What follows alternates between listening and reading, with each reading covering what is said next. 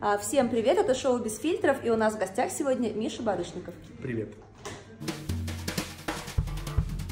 Слушай, ну это не Russian Fashion бизнес, это Russian Ну, Fashion, неправда. блядь, выживание. Вот если бы мог бы я нажать кнопку уничтожить, я бы это сделал.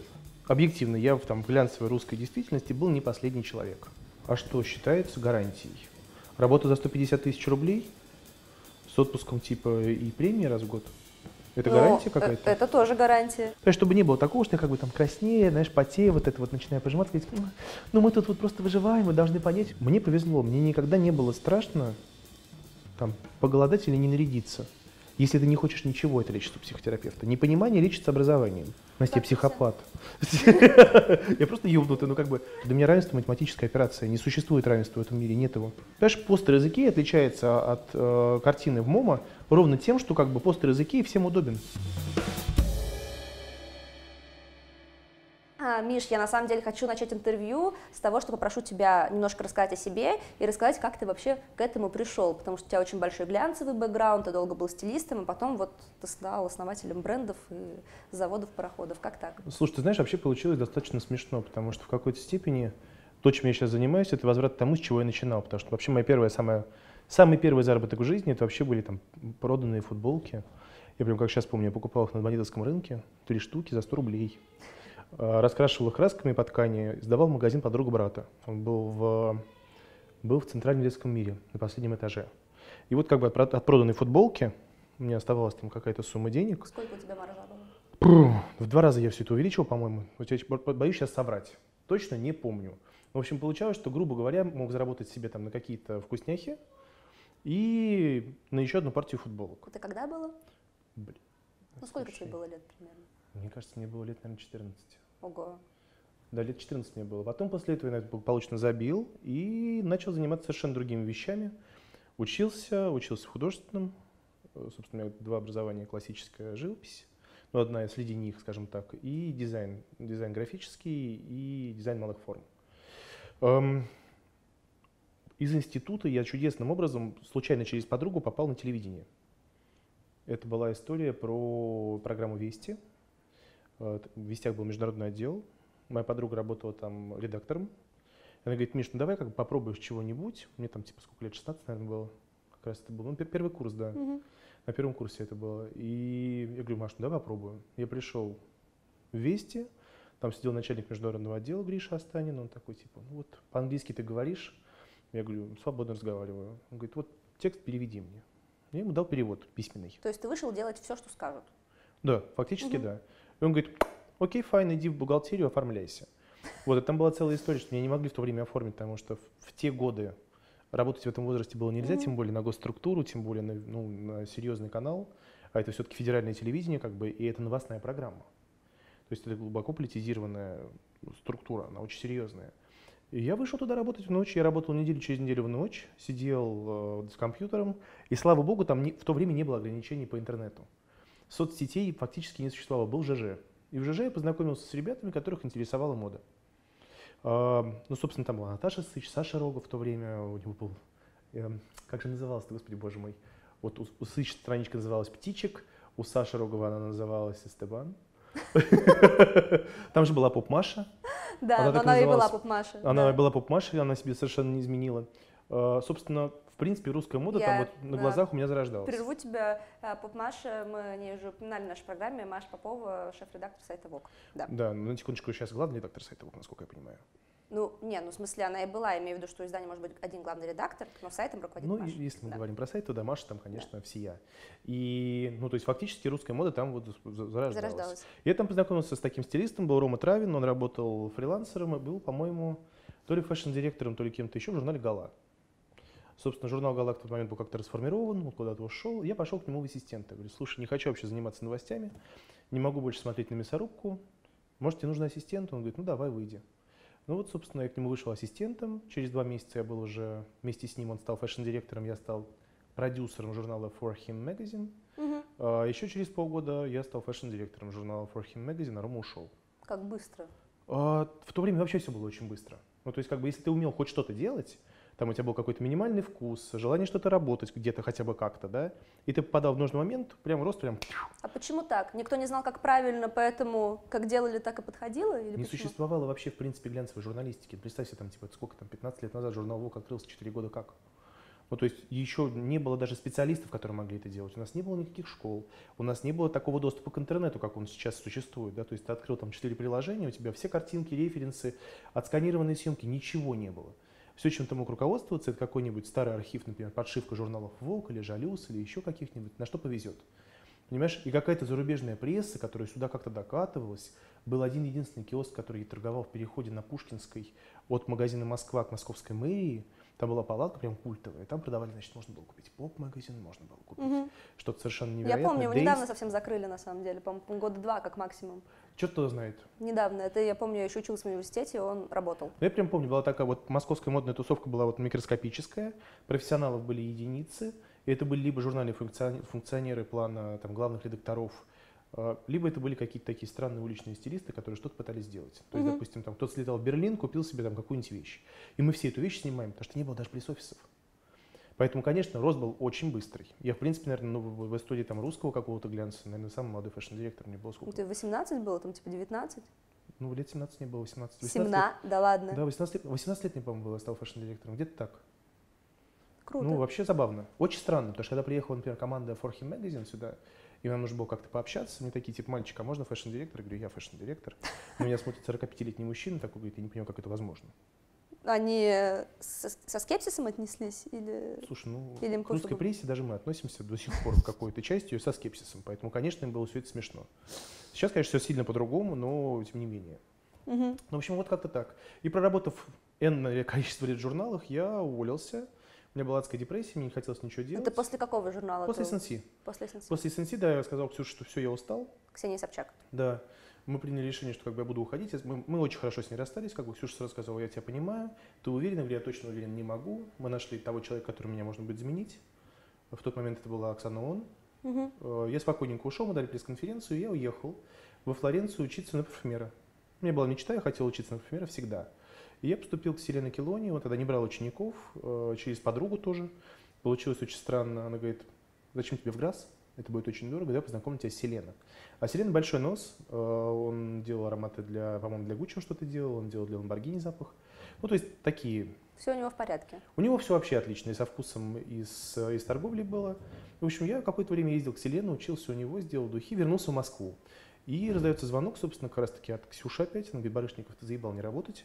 Сколько можно уже филонить, ты должен функционировать. Что ты вообще себе позволяешь? Я говорю, ну как, чего? Она говорит, слушай, ну ты же знаешь Яну. Яна- да, Яна Расковалова. Я действительно знал Яну, мы с ней чудесно пообщались, я брал у нее интервью для SNC, и мы нашли очень легко общий язык. А Яна, ну, Яна блестящий специалист. У нее отличная коллекция камней. У нее есть все для того, чтобы сделать грандиозный бренд. Он уже у нее существовал уже был прекрасен. И я пошел к Яне арт-директором и креативным директором. В ювелирный бренд. Да, в ювелирный бренд. После того, как ты работала редактором моды и стилистом, а далее учился на парфюмера, ты пошел креативным директором в ювелирный бренд. Да.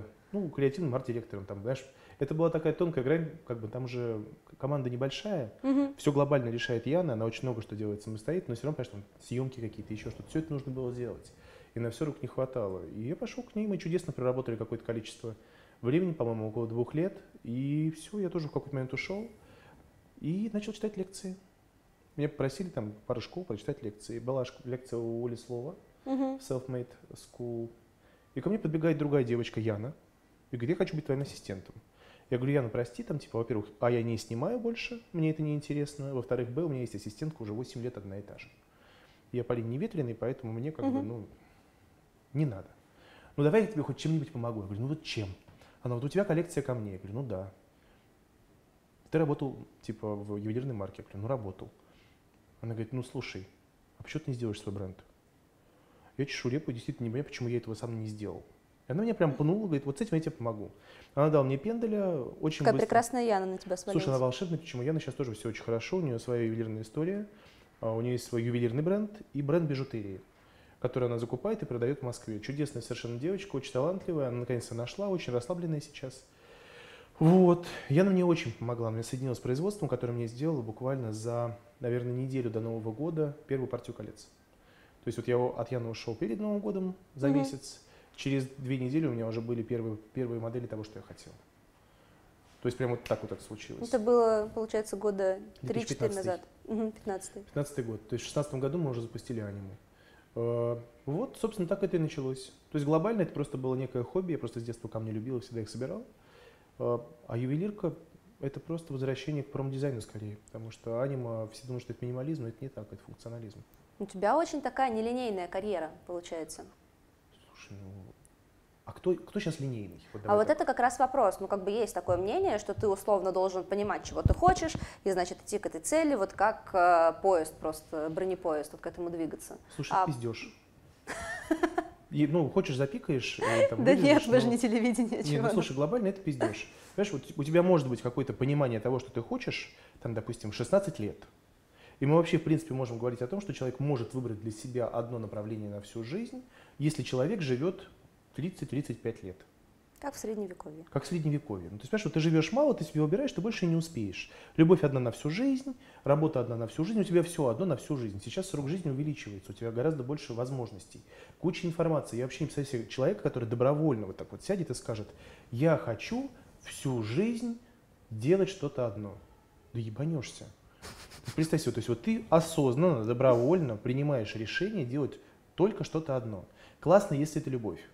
Если ты действительно себя смог найти там в каком-то раннем возрасте. Мы же учимся то есть, со скольки до скольки, да, то есть вот первые 20 лет жизни своей ты просто находишься в учебе.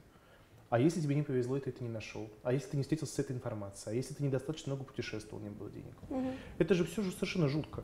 Знаешь, я за то, что вот как бы ты поделал что-то, тебе э, там понравилось, не понравилось, ушел дальше. Мне искренне нравились журналы, я их обожал. Но, прости, я ушел из СНС, все, что мне предложили, по-моему, на тот момент, это была позиция главного редактора в Le. И она В была... российском? Нет, А. не в российском. Э, На Украину меня звали. Вот как, они рассматривали эту, эту возможность, насколько я понимаю. Я даже не знаю, запустился этот журнал в итоге или нет. Я, честно говоря, тоже не знаю. Мне Не, по-моему, он есть, по-моему, есть. Я, я вот честно не уверен, причем там была Хотя, очень странная риторика. путаю. То есть они говорят, ты знаешь Милана, а я Милана Кумировича не знаю. Моя ассистентка, которая в Париже со мной работает, ассистентка Милана. И делает с ним Fashion for Men. Все. На этом как бы мое соприкосновение с Миланом закончено. Они предположили, что мы как-то знакомы теснее, и я, может быть, имею некую линию. Ну, в общем, не сложилось с журналами, в России мне ничего не предложили особенного. Ну, то есть, знаешь, там выходить фэшн-директором журнала совсем уж третьего звена после того, как мы сделали очень модный проект. SNC? Да, но он был очень модным в какое-то время. То есть мне прям вообще не стыдно. Я понимаю, что, в принципе, то, что мы снимали, это то, что снимают сейчас. А у нас было много разных, много разных неплохих обложек. И есть даже люди, с которыми мы попали там, сильно раньше того, как они вообще стали знаменитыми. Вот, то есть, допустим, мы снимали э, Аня Тейлор Джой, Мгм. ей было тогда 14 лет. Она даже не собиралась быть актрисой. Она была моделью, маленькой девочкой, мы снимали ее в Лондоне. Я говорю, Аня, что ты собираешься делать? Я пойду на актерские курсы. А перед нами реально золотистый ретривер. Понимаешь, и, ты вот не можешь поверить, что вот этот ребенок сейчас, да, вот он как бы пойдет на актерские курсы. Вдруг бабах, и Аня Тейлор Джой как бы снимается в блокбастерах невероятных, она снимается в «Стекле», она снимается в «Ведьме». Прекрасная артистка, очень выразительная, и ты понимаешь, что как бы ты вот ее ребенком видел. Или там у нас была ситуация со Стейси Мартин практически аналогичная. Да? Э, Мы снимали Стейси Мартин вместе с Эвелиной Мамбетовой, э, тоже в Лондоне. И через пару лет Стейси Мартин становится звездой терьера. Она играет главную роль в виде молодой Шарлотты Гинзбург. Ну, то есть как бы уровень совершенно другой. И СНС, конечно, в этом отношении очень много что предугадывал. То есть это была какая-то прям вот удача. Прям Ну бах, бах, подожди, бах. вот ты рассказываешь, все очень круто было, вы открывали там таланты, вы делали передовую историю. Чего ты ушел-то тогда? Чего тебе не нравилось? Слушай, ну потому что появилась некая другая линия. Там, ты же работал в этом издательском доме, ты же понимаешь, что вот как Бог на душу положит, вот сегодня встали вот с этой ноги, поэтому все по-другому. Никто ничего может ничего изменить. Я подписала соглашение о неразглашении. Ну, Просто послушаю. Ну, как бы, ну, слушай, есть там несколько человек, которые что-то решают. У этих человек может меняться мнение о том, как это должно работать. Это, кстати, тоже нормально, я считаю, что если ты платишь бабки, как бы, ты можешь решить, что вот этот журнал сейчас, например, в этой форме не рентабелен, тебе нужно его менять. Я вообще, в принципе, мне нравится, мне симпатичны бизнесмены, которые это умеют. Умеют сказать, окей, я тут был неправ, поэтому давайте вот мы сейчас немножечко переобуемся и ставим, станем вот такими. Как бы там, там пришел Анзор Канкулов, у нас с Анзором были очень сложные отношения в тот Да? момент. У нас было тяжело вместе, потому что Анзор э, видит одну картинку, я вижу совершенно другую. И поскольку там у Анзора есть огромный опыт за плечами, он такой прям забронзовелый мастодонт. Да, делал много журналов, старше меня. Как бы у него есть свое видение и понимание хорошего. А у меня оно было совершенно другим. Понимаешь, у меня был вариант либо с ним согласиться, перешагнуть через себя и начать делать то, что нужно, либо уйти. И я глобально как бы понял, что я не хочу вступать в конфликт. Мгм. Я точно совершенно не согласен играть по этим правилам. И я подумал, что как бы, окей, ребят, слушайте, fine, возьмите человека, который будет выполнять то, что вам нужно, сделать это коммерчески, и вперед. Если нет задачи делать острый модный продукт, мне это просто неинтересно. Зачем? Чтобы что? Именно визуально. Ну, ну, конечно. Ну что, продавать тампоны? Ну, как бы могу продавать тампоны. Но это план Б, он последний в моем списке желаний. Я спокойненько ушел, слушай, вообще без вопросов. То есть у тебя там не осталось, скажем, возможности реализовать себя так, как ты хочешь, как стилист. Да, плюс ко всему мы же еще и высказались очень хорошо. Вот, то есть, представь себе, был какой-то момент, я помню, когда я в журнале SNC сдавал 70 полос. Ты понимаешь, да, что сам журнал SNC там сколько, 110. А я как бы сидел, писал тексты, снимал картинки, еще чего-то делал. Понимаешь, мы очень много путешествовали. SNC дал на самом деле потрясающие возможности мне. То есть вот в то время, когда мы его делали, у нас был такой карт-бланш. Понимаешь, мы крутили глобус вот так вот, тыкали пальцем, сюда хотим полететь. Бюджеты такие были? Не было бюджетов. В смысле? У нас, допустим, бюджет был там на три съемки, там, N рублей. Мгм. Я понимал, что на эти N рублей мы можем либо снять здесь что-то в студии с плюс-минус неплохой моделью, либо мы можем купить самые дешевые билеты, на своем горбу потащить все эти вещи, жить буквально в хостеле, в пятером там с моделями, с визажистами, но сделать это в новом месте и с такими вещами, которые мы по-другому не достанем. И я прилетал, например, в Париж, за какой-то, на какой-то дешевый билет. Мы снимали общее жилье, какую-то квартирку. Я брал своего фотографа, своего визажиста. Все работали бесплатно практически. Ну, там какие-то символические деньги они получали. Russian business, Russian Ну, fashion business. Слушай, ну это не Russian fashion бизнес, это Russian Ну, fashion, блядь, выживание. Понимаешь, когда, ты- когда у тебя нету, тебе не дают моделей, тебе не дают вещи, ты сам никто звать тебя никак. У тебя журнал не международного пула. Да, журнал, который назывался Sex and the City, как бы, ну, ну, вдумайся в этом. Вот ты приходишь в KCD, говоришь, hello, I'm Misha from Russia, да, как бы, вот мне журнал называется Sex and the City, дайте мне просто Мюглер сейчас, который только Давид Каман начал делать. Они такие, да, конечно, бери Мюглер, пожалуйста, сколько хочешь. А на ком ты будешь снимать? На проститутках? Ну, то есть, знаешь, для них как бы, ну, ну, ну, ну, для них это ужас. Поэтому, конечно, как бы мы, мы выкручивались как могли. И на своем горбу, с ценой своих сил, там, здоровья, еще чего-то, все это делали. И это было страшно увлекательно. И я очень рад, что эта работа была благодарная. Потому что многие стилисты, которые сейчас работают, они мне периодически пишут и говорят, что наш опыт их вдохновляет. Это же До сих супер пор? круто. Да, до сих А пор. когда ты ушел, получается, в 15 как раз году? Нет, это что, это был год Нет? 13 А, мгм, Это был год 13 наверное, плюс-минус. Ну, то есть сколько прошло? Уже 6 лет. мгм. Я 6 лет фактически не стилизую ничего. И ну, это, большой срок. Особенно по меркам современного медиаполя. И не скучаешь? Иногда скучаю. Ну, слушай, это такое, такое, такое удовольствие иногда снимать. Знаешь, когда там тебе, мы, то, то, что мы снимали с Долецкой, например, невероятные вещи. То есть Алена же меня, вот единственное, с кем мы работали, пожалуй, это было интервью.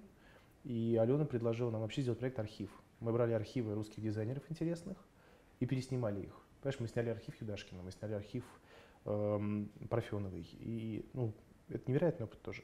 Я читала про эту съемку Парфеновой, что ты придумал, что должна быть аллюзия на перформанс Марины Абрамович, если я не ошибаюсь. Это та съемка? Мы, мы- да, мы А проводили редактор параллели. забыл это подписать. Мы проводили параллели, да, мы, мы соединили Марину Абрамович как перформансиста и Татьяну Парфенову как перформансиста от моды. У них одинаковый возраст, очень похожие взгляды. Они, в принципе, ну, у них есть некая общность. Я не знаю, как это объяснить. Фактического подтверждения этой информации у меня нет. Потому Просто что это не голове- пошло в печать в том виде, в котором ты задумал. Дело даже не в этом. Это просто существует больше в моей голове, в, в голове А. Коли. Знаешь, мы взяли перформансы Абрамович и ретранслировали их уже в модном исполнении. Классная была съемка, я страшно доволен. Слушай, съемка Юдашкина просто была блестящая. И мне до сих пор как бы... Мы, мы сняли очень красивый контент, очень крутые картинки. Поэтому было много чего хорошего. А ты сейчас видишь такого рода проекты в прессе? В Запрос- инди-прессе, неважно, в федеральной, ну, в русской, я имею в виду, в Смотри, я, я не запрашиваю, я не запрашиваю прессу, я не смотрю ее. Ну, она же на тебя все равно валится. Нет. Инстаграм ты смотришь? Нет. Ну, как ты не смотришь? У меня в. Инстаграме, вот, слушай, там есть там двое ближайших друзей, которых я читаю, люди, которых я не скрыл, и собачки, природа и новости науки. Ну, ты занимаешься маркой, ты хочешь сказать, что ты не потребляешь визуальный контент? Нет. А как тогда?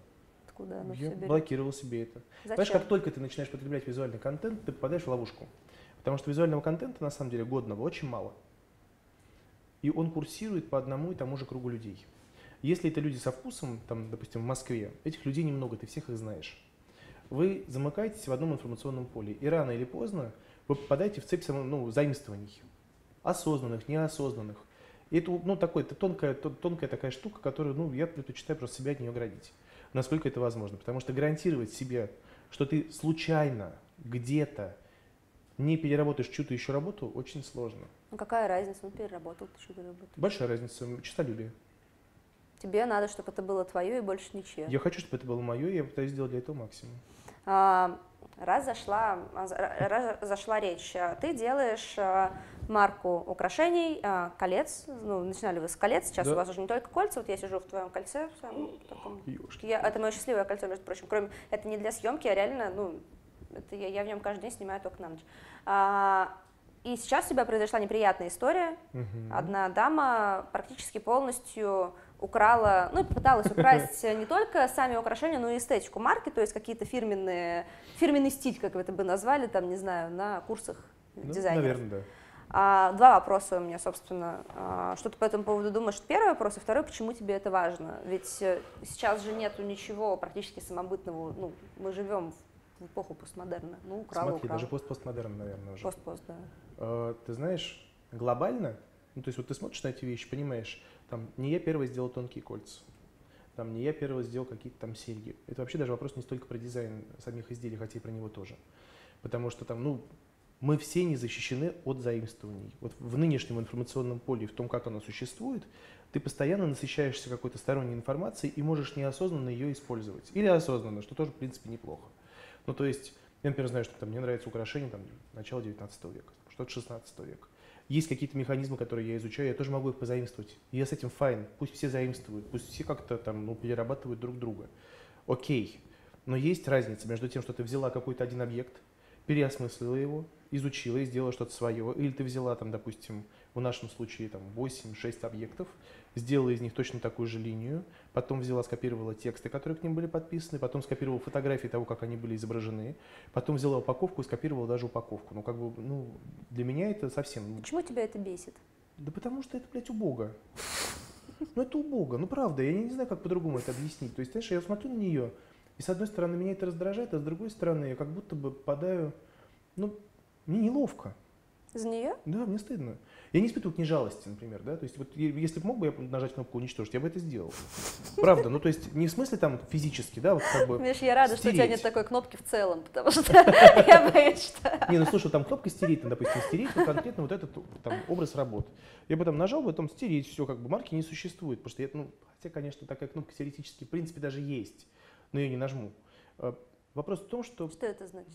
Слушай, есть много способов каким-то, там, как-то навредить, я не буду этим заниматься просто. Там, я лучше сделаю классную работу, выпущу там свои какие-то новые кольца, окей. Там переработаю как-то что-то еще и ну, сделаю новое. Вот такой способ борьбы, новое и качественное. Понимаешь? А здесь как бы человек делает твою кальку, такого клона, клона довольно-таки специфического, использует твой язык. Ну, то есть, это же не просто про дизайн, она же язык скопировала. У нас есть некая, некая интенция, такой нарратив, в рамках которого мы существуем, да, и он у нас очень свой. То есть это то, что мы любим. То есть вот нас двое людей делают эту марку, да, по сути, сейчас я и Женя, и как бы вот нам вот это нравится, мы поэтому это делаем. Понимаешь, не потому, что кто-то где-то это сделал. Когда мы снимали эти злополучные руки на черном фоне, мне говорили, что я идиот так, но это некрасиво. Трупные руки, черный фон, мрачный, это не продается, где. Не продающая картинка? Не продающая картинка, конечно. Не секси, блядь, не интересно. Я думаю, ну как бы, ну окей, не секси, ладно, посмотрим, кто в итоге будет прав. Понимаешь, и когда я вижу, что человек это заимствует беззастенчиво, и потом еще в оправдании себе выкладывает ряд картинок, в которых он говорит, что как бы а вот вбейте в Google кольцо с кабушоном тонкое, и их там будет миллион, я, собственно, так и сделала. Ну, у меня вообще вопросы отпадают. Там зиру чистолюбие. Как ты можешь назвать себя после этого дизайнером? Ты, ты по-другому функционируешь. Не, ну хорошо, смотри, есть, например, а, Александр Микеле, да. или есть там Раф Симмонс, угу. а есть Майкл Корс. Угу. А, очевидно, что они существуют в разных вселенных. Угу. Очевидно, что а, у них разный уровень честолюбия. Ну, по крайней мере, для меня очевидно. Ну, в смысле, это как бы коммерческая марка, она всегда же строится не на самобытности, а на спросе, скажем. Ну, вот эта марка дает то, что люди, люди хотят. Они сначала это захотели, а потом она им дала. Это, ну, как бы не марка задает тренд, она, она на него только реагирует. Это же тоже способ вести бизнес. Ну, ты же понимаешь, да, что в данном случае, как бы, если бы это была массовая марка, допустим, да, как какой-то, там, я не знаю, концерн, производящий бижутерию, это был бы совершенно другой разговор. Как бы окей, да, они поймали нишу, скопировали ее, сейчас они ее отрабатывают, выкинут, как все остальное, поймают другую нишу, там у них будут слова, не знаю, хуи, еще чего-то, неважно. Понимаешь, а тут как бы это точно такая же модель работы. То есть ты просто берешь и делаешь клона. Ну, как бы, ну, и причем делаешь его в два раза дороже, чем у нас. Что? Ее украшения, блядь, стоят дороже, чем наши. Понимаешь, я просто охуел на этом месте, ну, и честно написал, слушайте, ну, давайте как бы вот, ну, сделаем Выровняем франшизу. Не, не, ну, купите франшизу. Ну, как бы у тебя либо охуевшая маржа, либо ты, Ты очень пытался плохо производишь. диалог какой-то завести. Слушай, ну, как бы я пытался завести диалог, как бы ее аккаунт украшений был на меня подписан. И она была вашей клиенткой. И она была нашей клиенткой. Вот, то есть она с нами В переписывалась. этой истории хорошо все просто, я считаю, поэтому мне хочется как можно больше деталей. Не-не, слушай, а как бы мы переписывались, там, она состояла в переписке с нашим рабочим аккаунтом, спрашивала какие-то конкретные вещи, адрес нашего магазина, там, сколько это что стоит, какие там величины, какие Метраж размеры. помещения. Ну, практически. Понимаешь, это продолжалось там, типа, не один, не два, а три года. Ну, Человек делал research. Это переписка с 16 года до, типа, 2019 Ровно до того момента, как, я, как мы это, собственно, обнаружили. Причем обнаружили нелепо. Она прислала э, свои серьги Лене Кончаловской, с которой мы дружим. И Женя увидел в сторис у Лены фотографию наших рук, а у нее в упаковке, видимо, там есть какие-то открытки. Открытки? Он перешел по ссылке, показал это мне, а тому же я расцве- расцветший охуел, как бы, и сказал, что, ну, слушайте, ну, это просто даже не смешно. Ну, в общем, я все замазал, все имена, выложил у себя в сторис, спросил, what the fuck.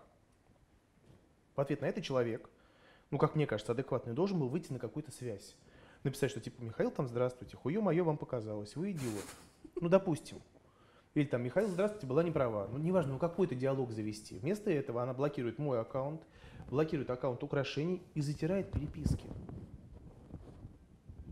Я что должен по этому поводу подумать? Ну, как бы, конечно, я уже после этого сделал у себя пост, купил рекламу на Ригу, и все, и сказал, как бы, я вот думал, Она в. Риге. Она в Риге.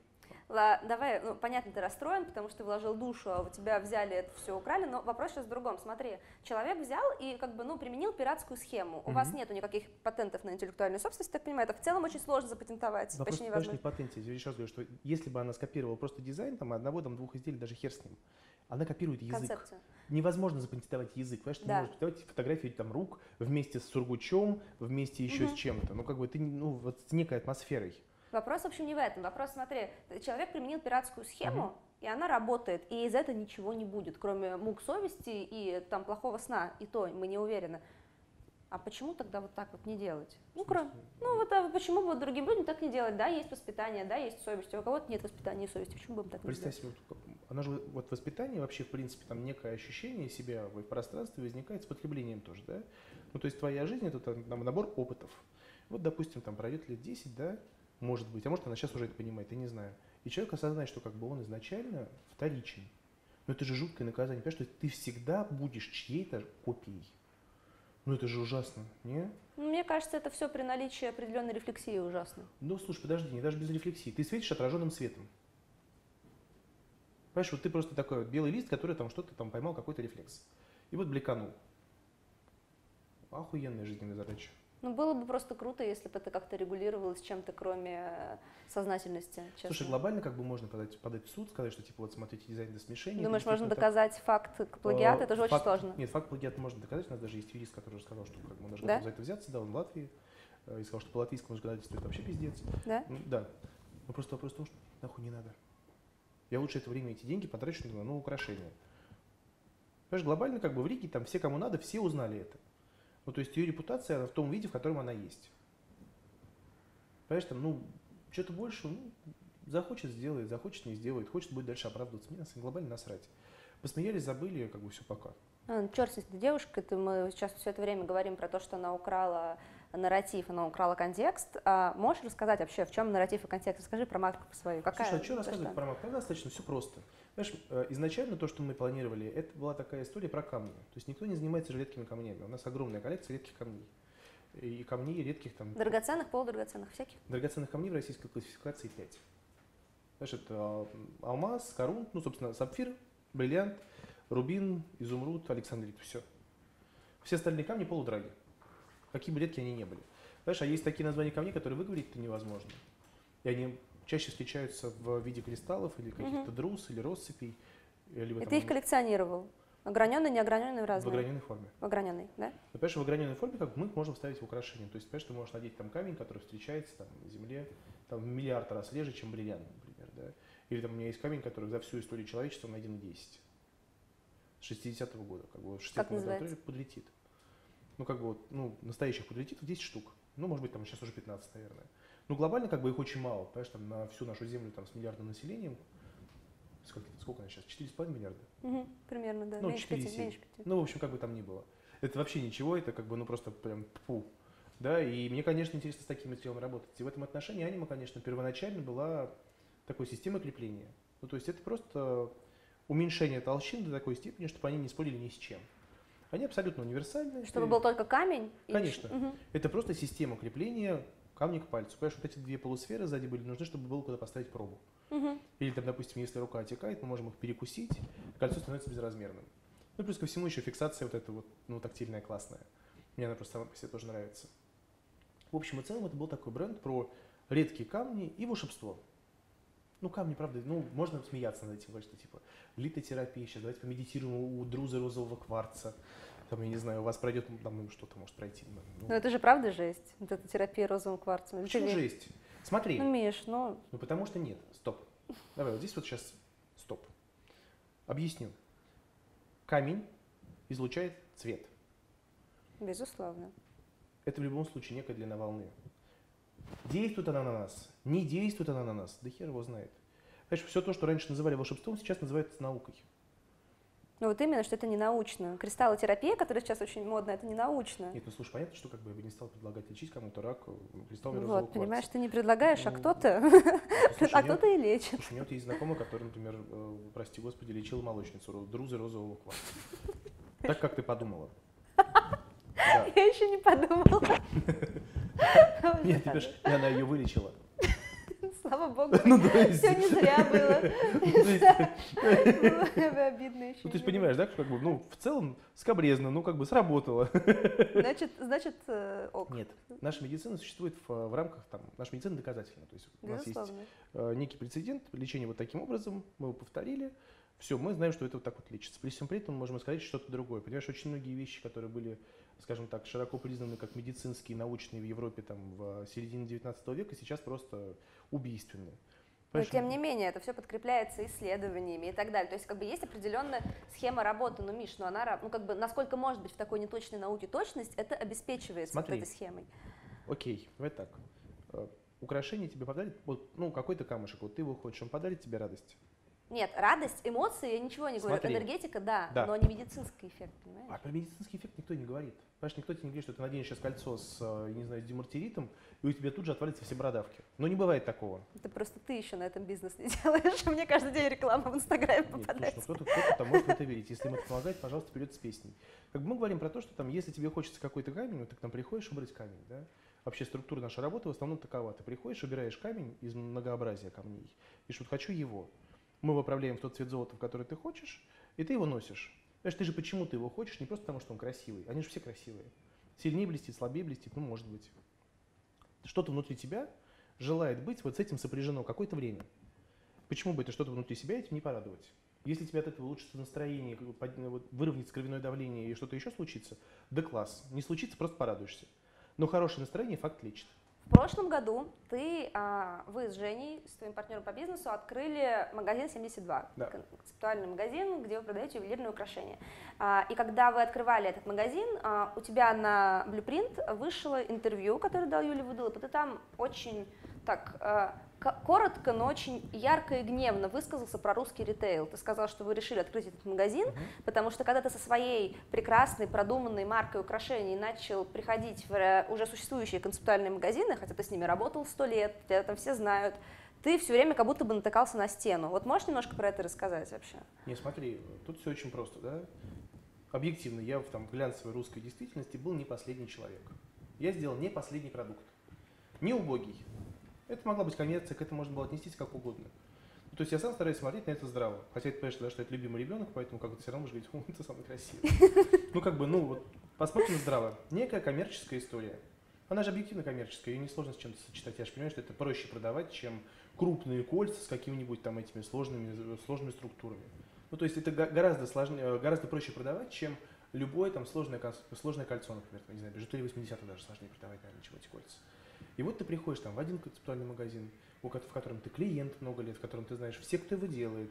Приходишь в другой концептуальный магазин, в третий, аж четвертый. И в какой-то момент ты понимаешь, что ты никому вообще нахуй не нужен. с этим продуктом, вообще вот с этим совсем. Такой, типа, ну окей.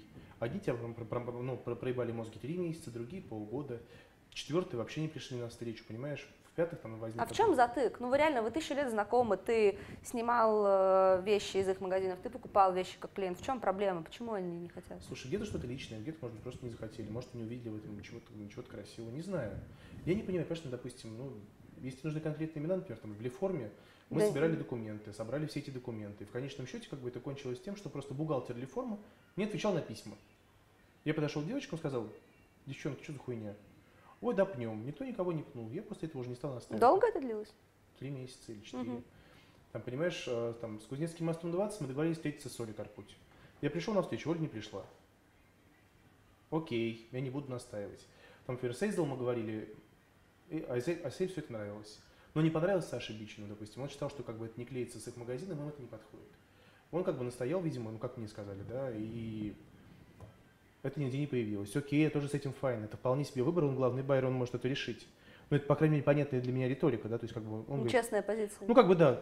У тебя классные штуки, но они нам не подходят. Это не наша история. Он мне честно сказал, говорит, Миш, я считаю искренне, что вот это тонкое говно продаваться у нас не будет. Все, вопросов ноль. Вопрос реально снят. Понимаешь, а когда тебе просто ебут мозг по непонятной причине, ну как бы, ну окей.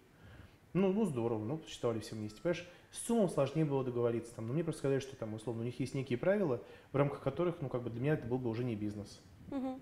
Ну, то есть я не могу на территории Москвы сам напрямую не торговать, а просто встать в ЦУМ. А почему ты вообще решил, ну вот давай честно, а, ты это прекрасно знал, когда запускался, запуская марку в России, ты приобретаешь огромный геморрой с неясными перспективами. Ну и что? Ну, о, блин, ну как это, ну и что? У тебя, тебе нужно очень энергетически и финансово в это вложиться, а никаких ф- успехов тебе никто не гарантирует, потому что системы нет, так как нет индустрии. Подожди, давай так. А что считается гарантией? Работа за 150 тысяч рублей с отпуском типа и премии раз в год? Это Ну, гарантия э, какая-то? Это тоже гарантия. Гарантия чего? Ну, это гарантия, скажем, какой-то стабильности. Условно, когда ты запускаешь а, в другой, не знаю, в Америке а, какой-то бренд, а, попадая к определенному менеджеру, ты можешь быть спокоен, что типа в каком-то, в какой-то мере он тебе поможет, знаешь, в, в том, что зависит от менеджмента, он тебе поможет в твоем бизнесе, а тебе нужно простроить все остальное. Смотри, если бы я что-то другое умел, например, я был бы хорошим хирургом, или я был бы, может быть, каким-то гениальным Нас финансистом. распнут за зарплату 150 тысяч рублей, это на самом деле, честно, Миша, очень хорошая зарплата. Нет, ну слушай, это хорошая По зарплата. но российским бы, меркам это просто огромная зарплата. Нет, слушай, давай, давай будем честны, как бы, она огромная зарплата, но э, аренда квартиры, например, да, просто вот, ну, аренда тупо квартиры, ну, это 100 тысяч рублей. У тебя от этих 150 хороший остается бизнес. 50. Но если мы говорим о квартире в пределах там, Садового бульварного кольца. Знаешь, как бы, ну, там, да, действительно... Я снимаю дешевле. А? Я снимаю дешевле. Ну, даже если ты снимаешь... Повезло. Нет, смотри, ну, даже если ты снимаешь ее за 70, Ну да. ну, вот ты снимаешь квартиру за 70 тысяч рублей, у тебя остается, там, грубо говоря, сколько, 80 еще, да? Вот у тебя остались эти 80 тысяч рублей. Ты купил пожрать, там, допустим, ты не питаешься в ресторанах, ты питаешься дома. Ну, плюс-минус 1030 рублей ты на это потратишь, наверное, на двоих.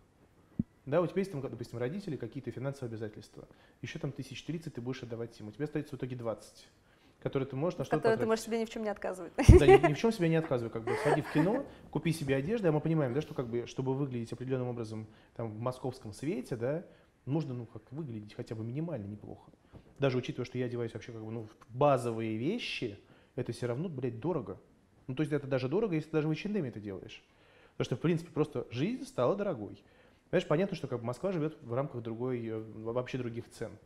И, конечно, там 150 тысяч рублей – это охуевшие деньги большие, да? Но глобально, если ты хочешь делать что-то большое, ну, как бы можно, ну, можно удовлетвориться этим. Ну, теоретически можно. Для меня это вопрос не про деньги. Ну, Когда ты понял, что тебя это больше... Ну, ты, ты же тоже какое-то время работал на зарплате, правильно? Слушай, ну, я работал на зарплате, но мне все равно, как бы, я, слушай, я консультировал другие марки, я снимал кому-то какие-то левые лукбуки, я снимал рекламные кампании. Понимаешь, как бы у меня там есть рекламная кампания Coca-Cola даже в портфолио. Да? Слушай, я снимал огромную рекламу, я снимал спрайт, Кока-Колу, там всякого рода Не, я просто не знала, какие именно. Такие. слушай, я очень много чего снимал. Я снимал, прям вот реклама дохуища. И я снимал ее много лет. С лучшими, понимаешь, мы там даже Ну, работали. там гонорары, соответственно... Слушай, ну как бы когда ты снимаешь с правой рукой Веса Андерсона, как бы извините. И у тебя огромная рекламная кампания мировая, конечно, тебе платят совершенно другие деньги. И теоретически можно было продолжать это делать и быть довольным. Просто, понимаешь, это же вопрос реально не про деньги, это не про то, сколько ты зарабатываешь. Можно зарабатывать 50 тысяч рублей, 30 тысяч рублей, и быть совершенно счастливым. Для меня в этом счастья не было. То есть, да, в какой-то степени это но бесится жира. Но хотелось чего-то другого, понимаешь, хочется Там условно оглянуться назад и понять, что ты сделал что-то классное. Для себя классное. Понимаешь, там Танима для меня классная. Мне бы хотелось такой бренд прийти, поймать эту атмосферу. Носишь сам? Да, ношу. В вашем? Ну вот, вот, вот, вот. А, Это сейчас вот тестирую новые шины. Э, Вот, собственно, смотрю, как они живут. Понимаешь, там сделать магазин такой, в который может прийти любой дизайнер и сказать, как бы, я вот сделал, поможете? Понимаешь, дать ему какую-то площадку, где он может действительно встать за человеческие, на человеческих условиях. Понимаешь, не оплачивая полку жлобский, да, там, сборы еще какие-то, а просто как бы, ну, там, мы делаем наценку торговую, и все, и он существует по договору комиссии. Ну, то есть, ну, для многих это выход. Понимаешь, и при этом это выглядит не как квартира там, на пятом этаже какой-нибудь Сталинки, где нужно позвонить звоночек, да, вот есть красивый вход, у тебя есть красивое пространство, у него есть некая идеология. И мне хочется делать классные проекты. Понимаешь, при всем при этом, там, условно, все деньги, что мы заработали, там, мы их въебываем в эти проекты. Понимаешь, ты сделал, там, я заработал каких-то денег на этой рекламе, там, мы докупили камней, э, вкорячили в производство, как, понимаешь, мы не купили квартиру на Фрунзенской, хотя могли бы. Мгм. Понимаешь, там, ну, платить там какие-то потом... Не было вот- соблазна тачку купить, квартиру купить? Ну, я вообще очень к этому спокоен. Мне не нравится, мне, я, не, я не про вещизм. Ты в своей квартире живешь? Нет, Снимаешь? я арендую. Я арендую квартиру, я не вижу смысла в Москве. Ну, у меня есть в Мос- в Москве квартира, у моей семьи Ну, есть. поэтому ты и не видишь. Нет, понимаешь, нет, дело не в этом. Просто глобальная задача другая. Если мне хотелось просто тупо комфорта, я бы как бы, ну, просто тупо комфортно бы и существовал. Понимаешь, мне нужен геморрой, понимаешь, мне нужен вот этот вот, вот, вот, этот вот рвака. Потому что, понимаешь, делать украшения это не так просто, как кажется на самом Это деле. не Понимаешь, кажется просто. там куча документов, куча, куча побочных каких-то трат. Понимаешь, вот эта вся конструкция, она обходится, блядь, в астрономические суммы. То есть, понимаешь, магазин, салон, марка и еще одна марка, вот эти вот четыре объекта, нам обходятся, блядь, в огромные деньги. И глобально можно было бы нахуй все это не делать. Понимаешь, встать в какие-то магазины и чудесно себя чувствовать. Там периодически приторговывая, там откуда-нибудь там из-под полы, да, не платя налоги, то есть вот это все не делая. Не хочется. Хочется по-другому. Хочется, ну, чтобы это была такая формация, за которую мне потом не стыдно. Понимаешь, чтобы не было такого, что я как бы там краснее, знаешь, потею, вот это вот начинаю пожиматься, говорить, «Ну, мы тут вот просто выживаем, мы должны понять, блядь, да нахуй, никто никому ничего не должен. Ну правда. Ты просто берешь и делаешь то, что ты не можешь не делать. Вот, это, наверное, такая конструкция. Понимаешь, я же пошел учиться на парфюмера. Ну как бы, это дорого. Окупится это? Да никогда это не окупится. Потому что нахуй никому не нужно в этой стране. Точно, понимаешь, понимаешь? Ну абсолютно, правда. А Точно чего ты тогда вот не уезжаешь? Я очень, э, я не раз слышала в разговорах со своими знакомыми фразу, что нет, ну Миша и Женя, они, конечно, намного больше, чем Россия, российская индустрия, но я не буду сейчас говорить, кто мне это говорил, О, Мне так А, интересно. а я вам не скажу. А, Ну, мне просто кажется, что это невежливо. Вот, а, ну, как бы реально, у, у тебя, а, наверное, ты там скопил какие-то деньги, ну, по крайней мере, до того, как ты их потратил на бренд, они у тебя были, на что-то ты же его сделал. А, У тебя есть э, все языковые возможности, у тебя есть знакомства, то есть поч- почему ты здесь? А представь себе сейчас, вот представь себе, вот, например, мы все, кто здесь что-то делает, соберемся и уедем. Не, я прекрасно представляю, что это нормально, но а, мы же сейчас говорим не за благо Родины, мы говорим конкретно про твою жизнь. Вопрос не про родину, мне здесь комфортно. Ну, то есть, в общем и целом, понимаешь, учитывая все ужасы там российского бизнеса и всего остального, то, что нас вот это вот не поддерживает, это, блядь, не помогает, понимаешь, русской прессе на нас хуй класть. Ну, то есть, вот это все, это все можно опустить и оставить за скобками, потому что глобально, на самом деле, здесь, а, красиво, здесь, б, хорошо, здесь есть возможности для того, чтобы что-то делать. Ты здесь можешь зарабатывать как нигде. Ну, то есть, понимаешь, в принципе, да, даже те вещи, которые я уже там вот к своим там 33 годам сделал, да, они, они в принципе невозможны нигде. Я бы во Франции бы дверь придерживал до сих пор в редакциях. Ну, там все намного И, медленнее. и кофе бы носил, понимаешь? И ждал бы, когда вдруг мне дадут снять какой-нибудь маленький фичер. Спасибо, не. Ну, это сейчас тоже меняется, но было так. Окей, пускай меняется. Мгм. Понимаешь, ну я-то, к сожалению, мы ограничены в рамках жизни, она небольшая у нас. Понимаешь, я могу подождать, там, да, еще 10 лет, мне будет 40. 40, 43, а потом 53, а потом, понимаешь, 63, и мне нужно будет уже деньги собирать не на бизнесы на свои, а на зубы вставные. Это совершенно другая история. Ну, правда. И, знаешь, ну, как бы мы живем в стране, в которой средний срок жизни мужчины 60 лет. То есть я, в принципе, полжизни тоже прожил. Ну, так, статистически. И можно куда-то уехать. Думали мы про это, много раз думали. Искушение есть, есть. Но мы просто делаем проще. Понимаешь, ты покупаешь билет и уезжаешь. Вот На мы- отдых. Ну, или нет, там Мы не называем это уезжаешь. отдыхом. Понимаешь, в принципе, как мне нечего отдыхать. У меня нет такой работы, на которой я уебываюсь в хлам. Ну, то есть я, конечно, не устаю, как и все нормальные люди, но это не работа. Это другое ощущение себя. Ты просто как бы существуешь вот в рамках вот таких вот задач. И это не работа, это удовольствие. Именно в марке. И в марке, и в магазине. И Нет, даже- я имею в виду, это началось именно когда ты свой бренд Всегда основал. было. Всегда так было? Всегда было. Серьезно? Всегда было. У тебя никогда не было ощущения, что тебя выматывает твоя работа? Нет. Блин, как? Я не понимаю. Ты знаешь, вот, ну правда, мне повезло, мне никогда не было страшно там, поголодать или не нарядиться. Правда, мне не было страшно. Я, уходя из программы «Вести» с охуительной зарплатой, у меня за полгода там был рост, то есть я из ассистента поднялся там, ну, очень быстро. Тебе было типа 16 лет? Да. Мгм. Ну, то есть я получал уже, ну, там, что-то, слушай, по тем временам что-то около 100 тысяч. Это, блядь, Это дохуя. когда дол- доллар стоил 22? э, жесть, да ладно. То есть ты на Понимаешь. нынешние деньги получал больше 300 тысяч рублей, получается? Да. Я получал охуеть как много. Знаешь, у меня, в принципе, знаешь, я уходил из вести, мне, мне- ко мне подошла женщина, она работала редактором, говорит, Мишенька, что ты делаешь? Остановись. Остановись, не бывает таких карьер молниеносных, она 25 лет там работает. Говорит, остановись, у тебя так все складывается, что ты делаешь? Понимаешь, а я просто не поняла, зачем. Ну, то есть, ну, буду я получать эти деньги и чего? А ну, вот на этих плейбеках у меня будет фарш из людей, я должен буду каким-то образом это все перерабатывать, чтобы давать там вот так на регионы, вот так на Москву. Нет, спасибо. Э, Это все не про бабки вообще. Ну, то есть понятно, что как бы бизнес – это бизнес, он должен там зарабатывать что-то. Я смотрю на это, и как коммерсант в том числе. То есть, знаешь, я тут не без серебряник сижу. Абсолютно. Но просто глобально мне гораздо важнее делать то, что мне нравится, чем то, что будет просто приносить бабки. Хотел бы просто бабки иметь, стал бы на панель. Ну, правда, я достаточно беспринципен для этого. Я ну, если бы мне нравилось вот искренне ебаться безостановочно, я пошел бы и работал бы проституткой. И получал бы, блядь, охуенное удовольствие от этого. Вот как никто. И наверняка бы охуенно зарабатывал. Это вот скорее про это. Ты вот говоришь, знаешь, э, очень честные вещи, учитывая, в какое мы живем э, время, в какой мы работаем сфере, это такие достаточно шокирующие честные вещи. Ну, как бы не меня не шокируют, но в целом, как бы на общем фоне.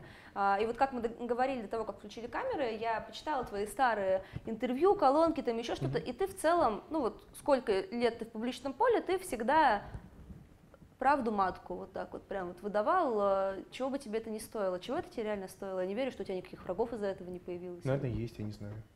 Тебе никогда не говорили ничего? Ну, Вот не говорили, что типа ты охуевший, там, обещали, что закопают под насыпью. Там, ну, да много всего было. Ну, то есть, понимаешь, просто, ну, как бы я, конечно, не Паша Вардишвили, понимаешь, мне там не обещали каких-то совсем там расправ в духе 90-х. Это ну, знаменитая смешная штука, как бы, я сейчас не хочу вспоминать никаких имен, но глобально, как бы, это было просто, ну, страшно. Правда, ну, вот так, чтобы не кто-то что-то там, ну, мы там тебе не дадим какого-то хода, блядь, да нет. Ну, может быть, тебе там а, с, работой как-то у тебя там складывалось или не складывалось, а может быть, у тебя с брендом, вот там, условно, с магазинами так получилось, потому что ты вот эти все Я не исключаю, что может так и было. но в конечном счете я в этом вижу только преференции, потому что даже если это сложилось из-за того, что у меня говнохарактер, за то, что я не фильтрую, что я там говорю, за то, что могу честно сказать, что я думаю, да, э, может быть, из-за этого тоже меня кто-то не взял. Но в конечном счете привел к тому, что я сделал самый красивый ювелирный магазин в Москве на свой вкус. Ну, для меня он самый красивый. И в нем стоят невероятные марки, у которых раньше не было места. Продаются? Да. Все хорошо? Магазин себя купил. Серьезно уже? Магазин себя отбил на Новый год. Год не прошло. Прошло три месяца. Ну, как бы мы не строили никаких моделей. Но магазин себя отбил. Все, что мы туда вложили, все эти траты, они все вернулись. Но сейчас вы уже в плюс работаете. Мы работаем плюс. Ну, как, ну, платим аренду и плюс. Все. Понимаешь? И это просто там условно там проживет он еще сколько-то, да супер. Не проживет, закроется. Окей. Понимаешь, мужской маникюрный салон, ну вот сейчас, например, там он сложно идет. Ну, вот сложно. Симпозиум. А? Симпозиум. Правильно? Да, си- симпозион. Симпозиум. Ну, Я- симпозий, по сути, по-русски. По- По-русски симпозий. Я думала. Ну, как бы, ну, понимаешь, ну, мы сидели, думали, говорю, слушай, ну не пойдет он как мужской салон, ну хуй с ним, скажем, ребят, были неправы, мужчины у нас маникюр не, ну, не интересует, пока что рановато, сделаем женский. Не пойдет женский, вообще закроем, сделаем собачью, ну, собачью парикмахерскую из этого. Вопросов вообще ноль. Спокойно можно откатиться там на шаг, на два назад. Понимаешь, ну, я не из тех, кто будет как баран, вот так вот идти, вот я хочу вот это вот, и только так. Не срабатывает, пойдем с другой стороны. И это тоже совершенно нормальный разговор. Но глобально это просто должно быть в удовольствие. Ну, я понимаю, что это звучит очень смешно, да, в удовольствие. Но тебе это должно быть хотя бы интересно. Если тебя это не увлекает, то не нужно этим заниматься. А если тебя, ну, если ты не понимаешь, что тебя увлекает настолько, чтобы из этого сделать жизни, что делать? Значит, иди к психоаналитику, лечи депрессию. Ну, правда, если тебя ничего не увлекает, у тебя депрессия. Иди к психоаналитику, прорабатывай это. находи проблемы. Ты ходил к психоаналитику? Нет, никогда. На всех туда отправляют. Слушай, ну мне просто сейчас, как бы, у меня ряд друзей сейчас находится в терапии, я вижу позитивный эффект от этого. Я как бы прям вдохновляюсь, мне это нравится. Не, я ходила к психотерапевту последние полгода, мне очень нравится, я как бы верю в психотерапию. Я вот просто вижу как бы результаты на других людях, да, просто мне глобально это не нужно, я понимаю, почему, в чем моя проблема. Понимаешь, как бы психоаналитик, на мой вкус, нужен, когда ты не можешь понять, что с тобой происходит. Это какой-то затык?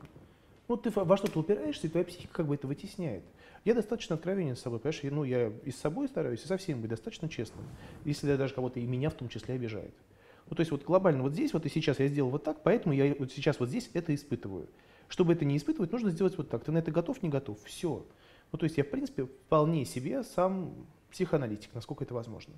Ну, а если человек реально не может найти себе какого-то желания что-то делать, ну, это как бы клиническая депрессия, лечите ее. Думаешь, это лечится? Конечно. В смысле, не, непонимание, чего ты хочешь в жизни, ты думаешь, это лечится у психотерапевта?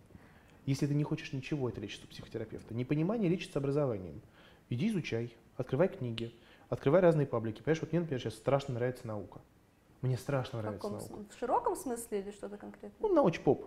А, Вот этот поток научпопа, понимаешь, там какие-то новые материалы, какие-то полупроводники, там, ну, то есть какие-то новые открытия. Я с удовольствием читаю про новые технологии. Это страшно интересно. Вообще ничего интереснее сейчас нет, чем новые технологии. Это давно уже достаточно продолжается. И я не исключаю, что, может быть, мне там в какой-нибудь момент ебанет подход какая-то швея, и я понесусь учиться там на фундаментальную физику. Ну почему нет? Если мне хватит на это силы денег, чтобы хотя бы как-то там смочь это изучить.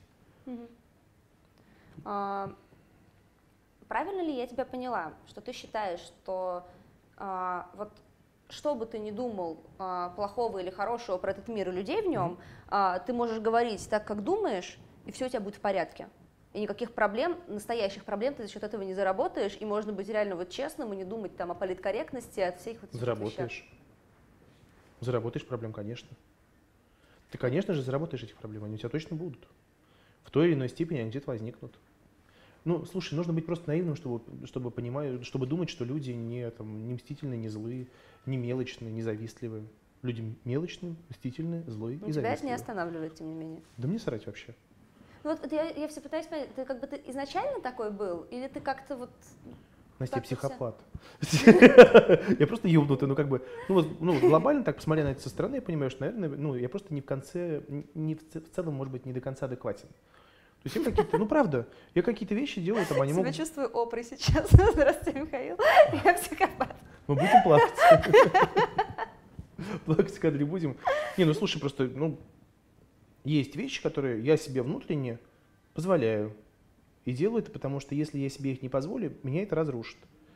Ну, то есть потенциальные проблемы, которые могут от этого возникнуть, по сравнению с тем, как я себя сожру, ничто. И я это прекрасно понимаю. Понимаешь, потом ходить и думать, что вот этой мрази нужно было честно сказать, что он мразь, а я этого не сделал, потому что мне там показалось, что он где-то мне насрет. Блядь, да ну нахуй. Пускай знает.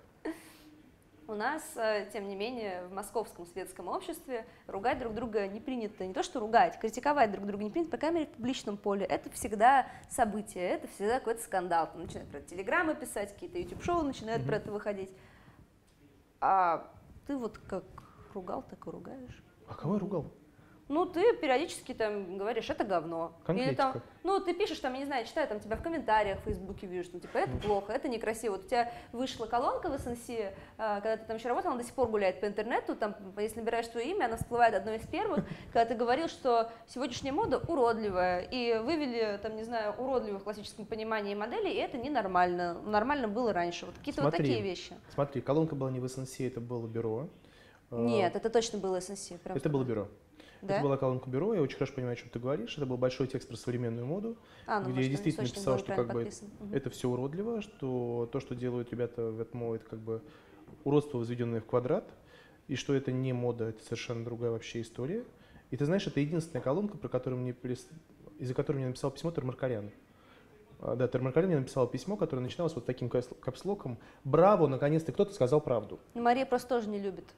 Но Она невероятная, понимаешь? Она Я- невероятная, понимаю. я в какой-то степени, понимаешь, ну как бы я горд тем, что Термаркарян мне написала браво.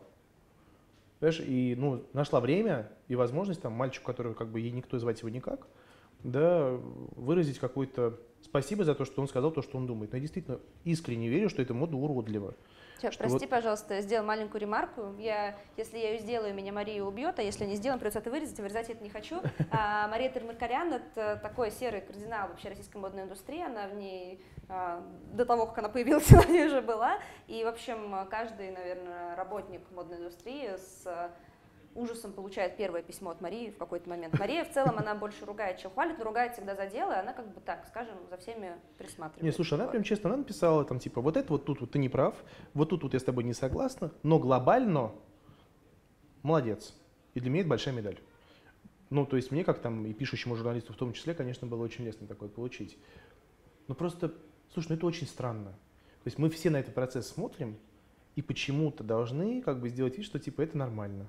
Но это же ненормально. Ну, потому что категория нормально даже, понимаешь, она, допустим, в англоязычной прессе уже практически не используется, потому что ты, говоря нормально, ты сразу автоматически обижаешь очень большое количество людей, потому что они же не входят в норму, Блядь, ну, и всем слушай, обидно. Понимаешь? Давай так, вот давай сейчас вот прям по чесноку, да? Э, мода – это диктат. Это, блядь, не благотворительность, где всем есть место. Там есть неко, ну, некий норматив – Понимаешь, ты же не обижаешься, что там тебя не берут в олимпийскую сборную, если ты бежишь, блядь, со скоростью 3 э, км в час с огромной жирной жопой. Ну не обижаешься, ты понимаешь, что это нормально. Все просто почему-то в какой-то момент решили, что мода должна вот как бы со всеми быть вот это вот на ты. Нет, не должна. Модный процесс, он вообще про другое. Модное бытие вообще другое. То, что мы сейчас там живем в рамках какой-то гипернормализации всего, ну как бы это, наверное, в какой-то степени здорово. Но это порождает огромное количество совершенно других проблем. Понимаешь, очень странно это все. Ну, то есть есть какие-то там вещи, которые могут тебе не нравиться, это нормально. Есть люди, которые могут тебе не нравиться, это тоже нормально. Ну, то есть никого не нужно за это убивать. Никого не нужно брать в рабство. Но при всем при этом, понимаешь, говорить, что вот сейчас из-за того, что ты, например, белый, гей, или еще вот я гей, например, да, и чего, что мне теперь должны какие-то двери открываться? Я, прости, Нет. пожалуйста, ты это говорил когда-то вообще? Ты это, ну, типа, артикулируешь публично? Ты придется я никогда это не скрывал. Меня никогда просто никто это не спрашивал. У тебя никогда из этого не было проблем? Прости, что так напрямую спрашиваю. В, в, России в России не было. Ну как? Слушай, ну там, может быть, в школе там кому-то что-то не нравилось. Мне поебать. Ну ты уже в школе это понимал. Я всегда это понимал. У меня никогда не было никаких иллюзий на свой счет. Я как бы всегда знал, я там пробовал что-то там, ну, то есть Знаешь, у меня вот сейчас, например, друг делает проект большой по поводу ЛГБТ и снимает людей с прямой речью, которые говорят, какие у них были проблемы. Понимаешь, я спрашиваю, там, а что там для вас, например, там, равенство, какое оно? Uh-huh. Понимаешь, вот я ему честно сказал, что для меня равенство – математическая операция, не существует равенства в этом мире, нет его. Все люди разные, у нас не бывает равенства. Кто-то кто гений, кто-то идиот. Кто-то в физике понимает, кто-то в химии. Потому что кто-то красиво одевается, а кто-то некрасиво одевается. У кого-то много денег, у кого-то мало. Мы, блядь, все не равны. И мы не можем быть, в принципе, равными. Потому что как только мы станем равными, мы все остановимся это будет инертная масса. В нашей разнице есть вот этот потенциал. Он там заложен. Чем больше эта разница, тем больше этого потенциала. Тем больше появится чего-то другого. Тем больше будет людей, которые захотят из этого равенства вырваться и стать другими, непохожими, разными. Это круто.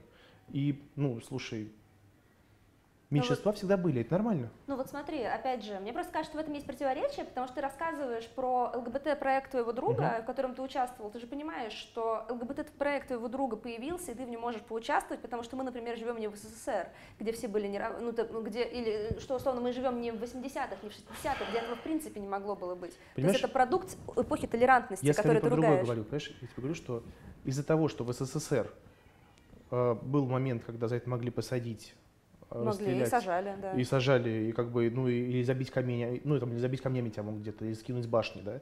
Из-за того, что это вот было тогда, я сейчас, вот находясь в 2019 году, не должен иметь каких-то преференций. У меня не может быть каких-то вот, знаешь, таких вот растерянных дорожек из-за того, что там я гей, например, да.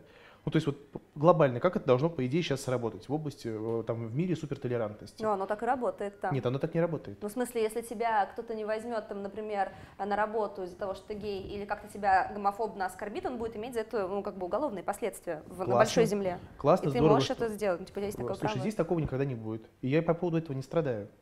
И мне, более того, мне даже нравится, что этого момента с манипуляцией с этой нет. Потому что это очень опасный рычаг.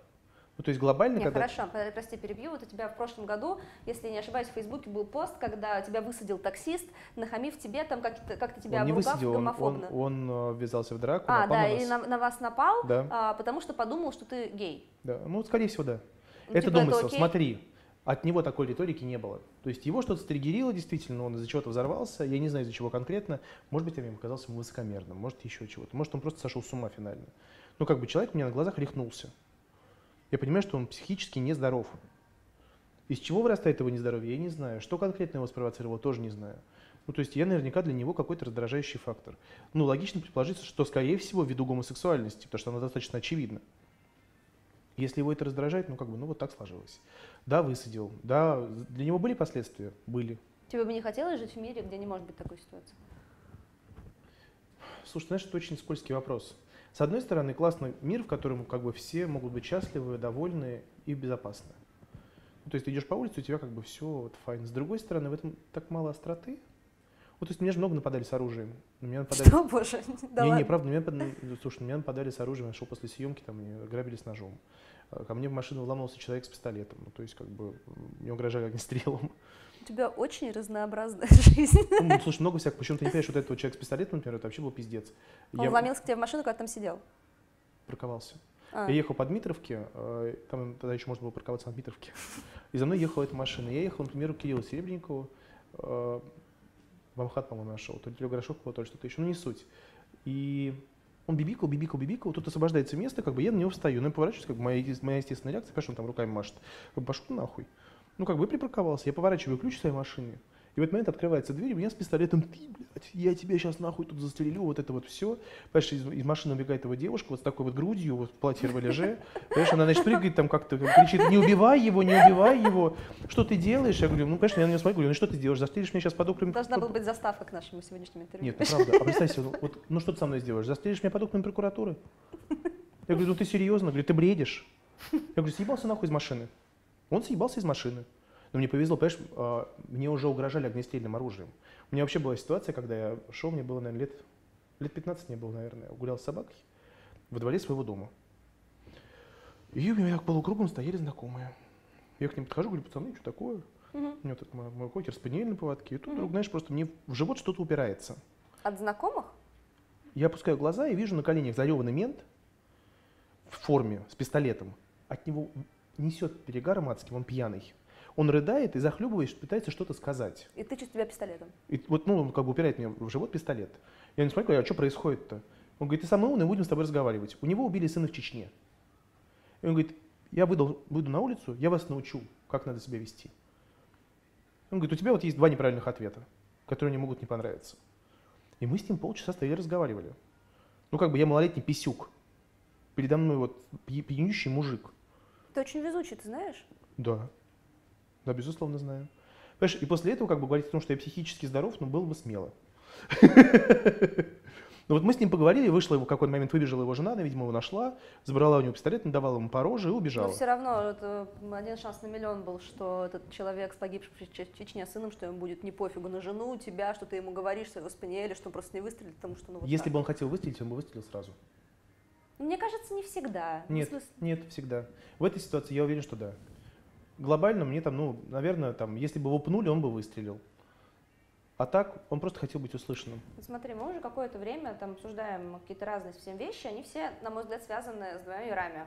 Такой архаичный махровый мир, в котором тебя избивает, может избить такси за то, что ты гей, в котором там а, пьяные менты с пистолетами угрожают, потому что у них убили сына в Чечне, вот эти все страшные вещи происходят. С другой стороны, есть какой-то другой вот совершенно мир, какой-то, ну типа, где а, там ЛГБТ-сообщество борется за свои права и добивается этих прав. Какой-то мир, в котором люди, как бы они ни выглядели, добиваются права носить красивую одежду, выглядеть хорошо, не быть за это осмеянными. И вот ты говоришь, что мода — это диктат, что это Да. вот такой вот очень сложный процесс. Тебе не кажется, что это архаичный взгляд А, и Б, мода сама это сделала. То есть, как бы условно, а, захотев стать огромной индустрией, с большими продажами, с соцсетями, с эффектом присутствия, когда к тебе в каждый дом просто стучится, Мгм. стучится бренд и говорит, пожалуйста, купите у нас что-нибудь, мода не может оставаться диктатом, вот при этом, при всем, тут как бы либо-либо, как бы, э, либо крестик Смотри. с ними, либо трусы надень, как говорится. Понятно, я, я понимаю, о чем ты говоришь. И, наверное, да, конечно. Я понимаю, о чем ты. Вот, да, да, мой взгляд абсолютно архаичен. Мой взгляд на моду, он абсолютно закостенелый, архаичный, ретроградный. И я, говоря все эти вещи, понимаю, что как бы, ну, я отсекаю там огромное количество людей, которым это будет неприятно, которые скажут, что типа, блядь, какая же он мразь, вообще нацист, фашист, чудовище. При всем при том, что как бы я не нацист, не фашист и не чудовище, да, то есть как бы я не испытываю какой-то неприязни к кому-то из-за чего-то. Ну, то есть меня бесит люди, наверное, только в одной единственной ситуации, когда, блядь, они тупые уебища. Вот, вот таких людей я ненавижу, да. Понимаешь, вот, ну, вот, ну вот прям есть яркие примеры. Это, туп... знаешь, очень субъективная категория, Миша, ну, да. в которой при желании можно 90% людей записать. Ой, слушай, ну, была такая смешная история, я расскажу я обязательно. Ну, в общем, глобально, понимаешь, ну, то есть как бы там мне, мне все равно, там человек черный, не черный, белый, не белый, восточный, мне насрать. Я вырос в стране, в которой все нации были равны.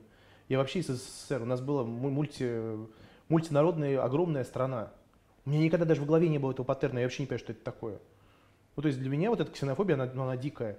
Я реально я не врубаюсь, как это возможно. Люди прекрасны своими ошибками.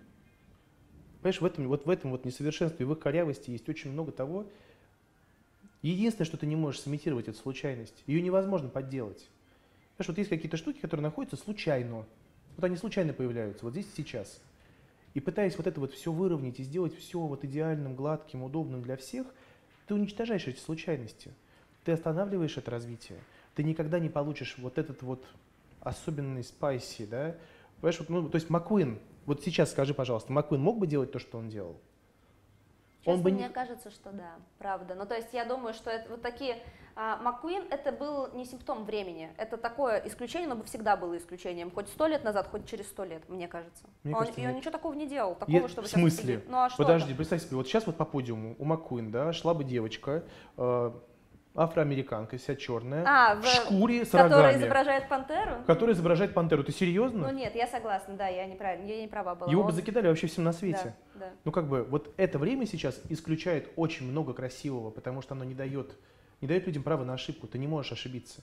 Понимаешь, ты не можешь сказать что-то неправильное, ты это не плохо. можешь быть резким, ты не можешь быть грубым. Ты должен каждому почему-то по чуть-чуть угодить. Да ты никаким должен быть. Понимаешь, чтобы нравиться всем, ты должен не быть. Ты должен быть таким плоским, ровным листом, чего-то непонятного, такой бесформенной серой жижей, которая вроде как всем удобно, слегка теплый. Потому что кому-то не нравится холодное, а кому-то не нравится горячее. Не, ну смотри, ладно, давай мы из понятных примеров. Вот есть Гуччи. Ну. Гуччи может нравиться, не нравится, но они какие угодно, только они не унылые, не серые и не слегка теплые. Они вызывают эмоцию, при этом они абсолютно продукт сегодняшнего дня, нет разве? А что, у Гуччи не было скандалов? Ну, были, но не, незначительные. Да ну в смысле? Ну, с блэкфейсом, а, со свитером? Да, конечно. Ну что, они извинились, денег дали, мех, мех отменили, все, ну типа это не повлияло всерьез на их бизнес, как на Дольче Габбана, например. Слушай, Дольче Габбана совсем другая проблема, да, там проблема с с идентификацией одного из отцов-основателей, да. который, понимаешь, как бы хуярит просто в сеть такое, что как бы даже мне неловко. Ну, правда. При всем при том, что как бы, ну... Ну да, там как бы проблема не с пиаром или дизайн-департаментом, а просто... Ну как бы просто там человек одного несет. Причем я думаю, что они его дистанцируют, потихонечку выровняются, и все будет Ну а вот нормально. смотри, опять же, человек очень честно говорит, он реально вот это все думает, Стефана, то, да. что он пишет. По твоей логике он молодец, потому что он... Ну, Конечно, он молодец. С собой он молодец. По отношению к себе, понимаешь, это очень важно.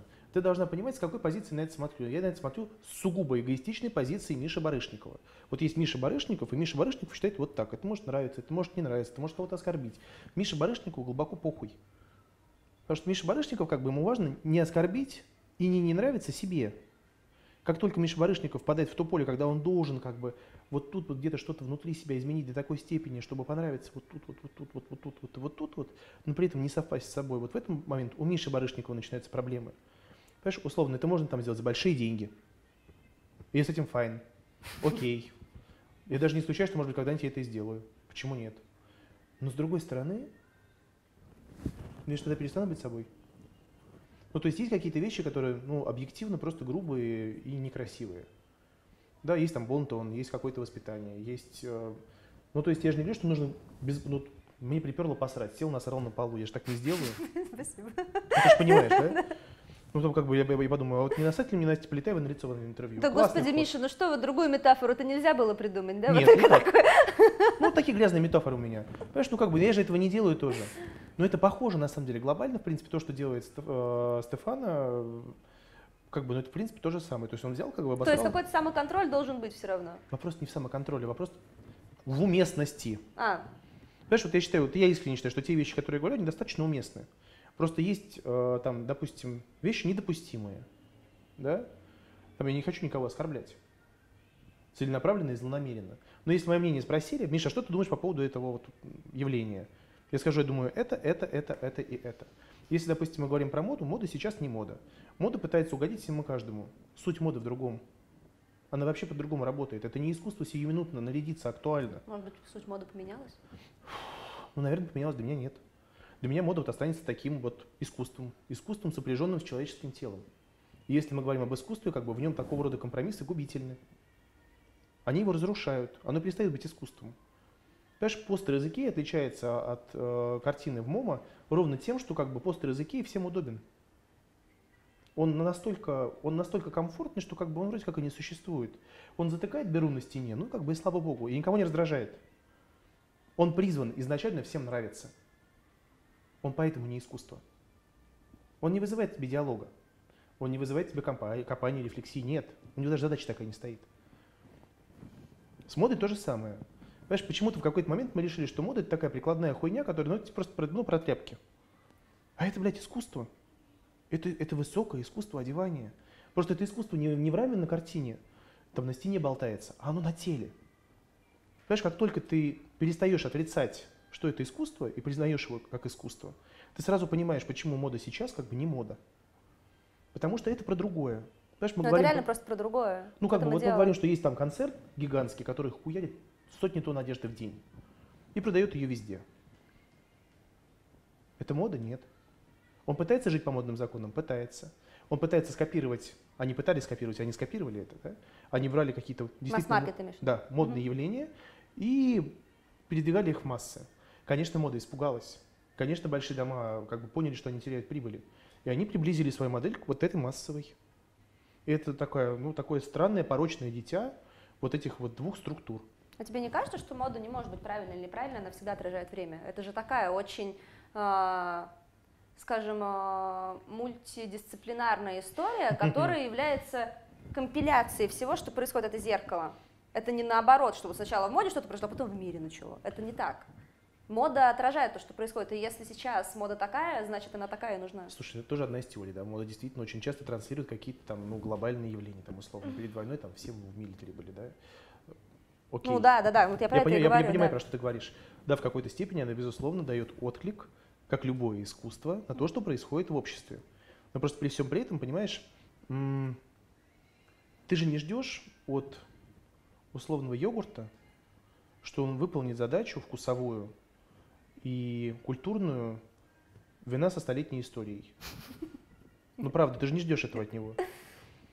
Понимаешь, в какой-то момент у нас появилось такое интересное смузи из йогурта с вином который мы сейчас называем модой. модой. Ну, то есть, вот, понимаешь, как бы это две разные субстанции, их не нужно смешивать. И там, говоря про диктат моды, я говорю, что мода как бы мода, когда это диктат. Когда в ней есть составляющая искусства, тогда это действительно мода. Понимаешь, модная пресса должна быть с зубами и с языком. Она должна уметь отстаивать свою точку. Она не может быть всем удобна изначально. То есть, понимаешь, есть там, допустим, бодипозитив, супер классно. Я сам гигантский жирный мужик. Да, и мне, как, вот как никому, мне да, нужно, чтобы мода была типа, для всех. Чтобы я мог прийти в Гуччи и купить себе эту рубашку. Угу. Или в Диор. Понимаешь, я не могу прийти в Диор и купить себе вещи. Там нет моих размеров. Их, блядь, не шьют. Ну как бы, что мне теперь делать? Пойти убить себя? Нет. Ну правда. Ну, то есть я понимаю тех, тех людей, которые расстраиваются и говорят, что это так, но с другой стороны, я понимаю, что как бы, ну, значит, я действительно для каких-то модных марок не модный. Тебе не обидно? Из-за чего? Из-за того, что я жрать люблю? Ну, ты вот хочешь рубашку Dior. Ты бы где-нибудь, будучи американцем, пошел бы и начал бы соцмедийную кампанию про то, что Dior тебя фэтшеймит, потому что у тебя не, у них нет на тебя размера. Слушай, как вариант. Ну, это очень странная позиция. Как бы я люблю пожрать и пытаюсь засунуть себя в то, что не шьется на такие размеры. Ну, как бы у них есть некое понимание плохого и хорошего. Ну, как бы им кажется, что этот дизайн будет плохо выглядеть в размере 4XL. И я их понимаю. Понимаешь? А потом опять-таки представь себе, допустим, вот ты шьешь рубашки, да? Допустим, а, представь себе, рубашка шьется, ну, грубо, утрирую, из метра ткани. Из метра ткани там можно шить там L-ку, S-ку, M-ку, может быть XL-ку иногда. Понимаешь, а 2 XL это уже не метр ткани. Угу. Ты либо должен цену поменять. Ну, ты имеешь в виду, что производство совсем приходится Ну, конечно, понимаешь, ты либо меняешь цену, и тогда возникает другой вопрос, а какого хуя, как жирный человек, покупая такую же рубашечку, должен платить за нее в два раза больше. Вы что, вообще что ли осатанили? Это же один и тот же дизайн, ребята, алло. Ну как, вы как-то самокомпенсируетесь? Ну то есть у тебя либо средний чек вырастет, это же тоже экономика. Вообще глобально нами всеми управляет экономика.